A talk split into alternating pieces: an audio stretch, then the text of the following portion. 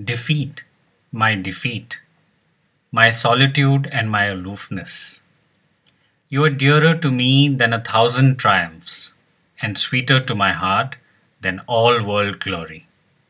Hi, this is Nidish Vasu, and I read writings and poetry from the great saints and sages from across time to help us introspect where we are at in our lives at the moment, and to help us evolve and become better students, better children, better parents, better friends, better lovers, and better humans.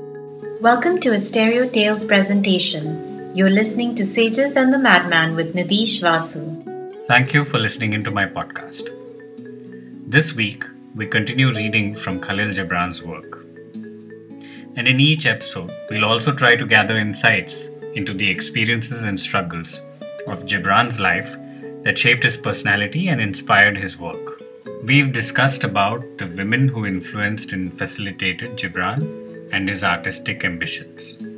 His mother, who ensured he was getting education and was the only family member who was excused from earning, was supposedly the first person who truly got him.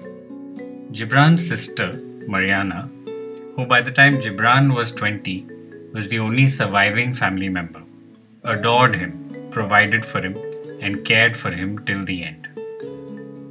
However, Gibran's story would not be complete, or rather, I'd say his story wouldn't have started if not for Mary Haskell.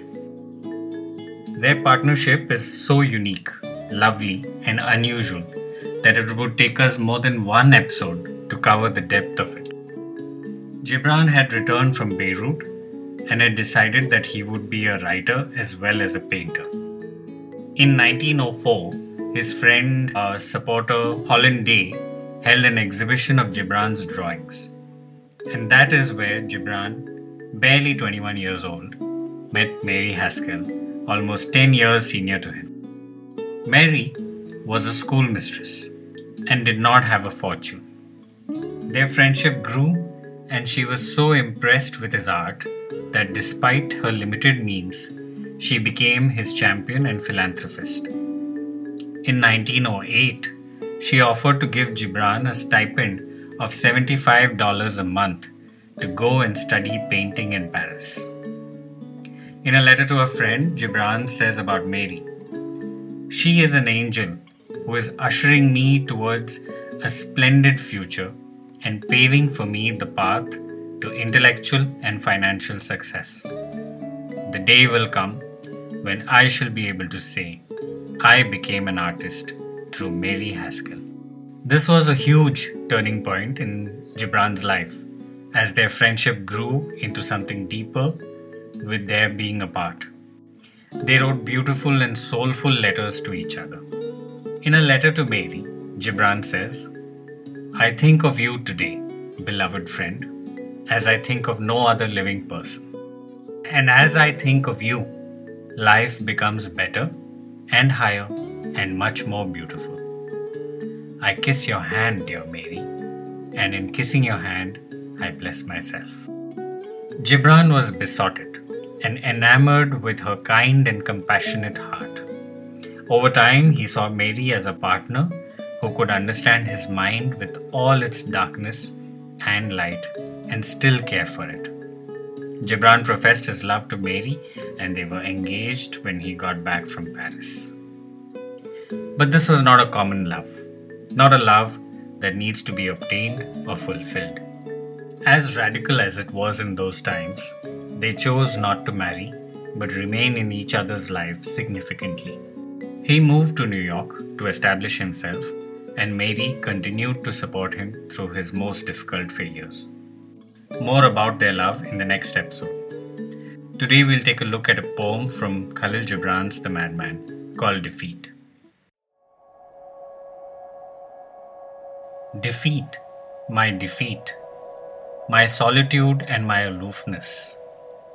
You are dearer to me than a thousand triumphs, and sweeter to my heart than all world glory. Defeat, my defeat, my self knowledge and my defiance. Through you, I know that I am yet young and swift of foot, and not to be trapped by withering laurels, and in you, I have found aloneness and the joy of being shunned and scorned. Defeat my defeat, my shining sword and shield. In your eyes I have read that to be enthroned is to be enslaved, and to be understood is to be leveled down, and to be grasped is but to reach one's fullness, and like a ripe fruit to fall and be consumed. Defeat my defeat, my bold companion. You shall hear my songs and my cries and my silences, and none but you shall speak to me of the beating of wings and urging of seas, and of mountains that burn in the night, and you alone shall climb my steep and rocky soul. Defeat my defeat, my deathless courage.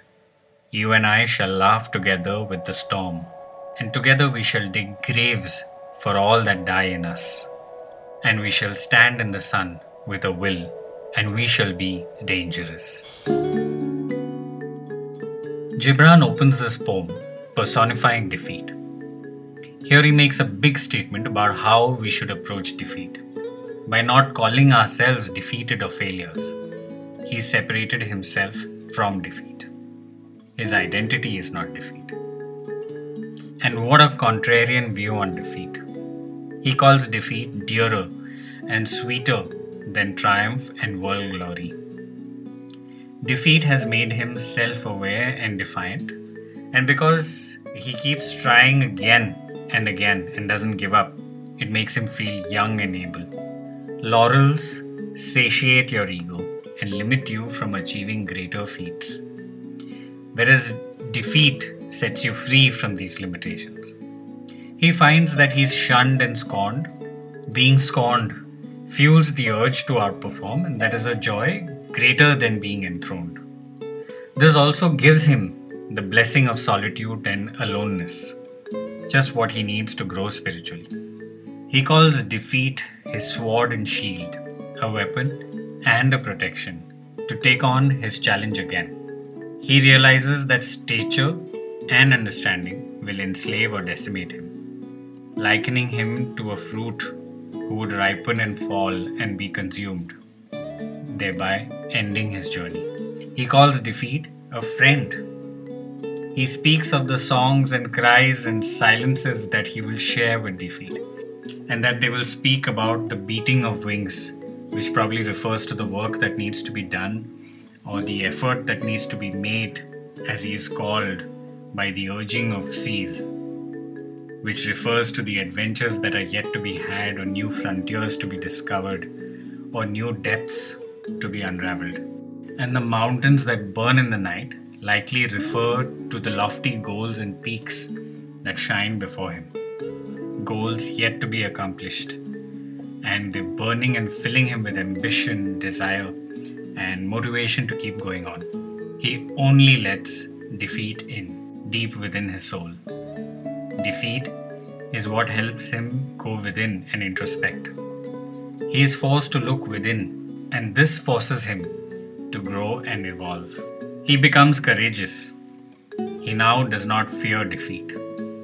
Defeat is his friend. He mocks life's storms he is ready to be victorious over his own weaknesses and fears and insecurities. They die within him as he keeps going on.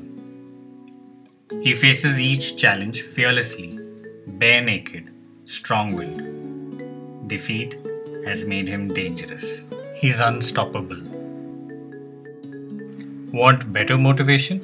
Who of us has not faced defeat or feared defeat? Can we also turn defeat from foe to friend?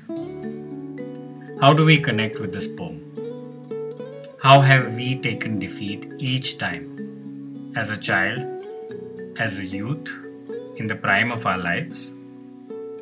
I'd love to hear your take on this poem and how you've connected with it in your life. At such a time in the world, it's a poem that really shows us how to deal with the curveballs life's throwing at us. I hope that introspecting on this could be a first step to talking and dealing with your new friend.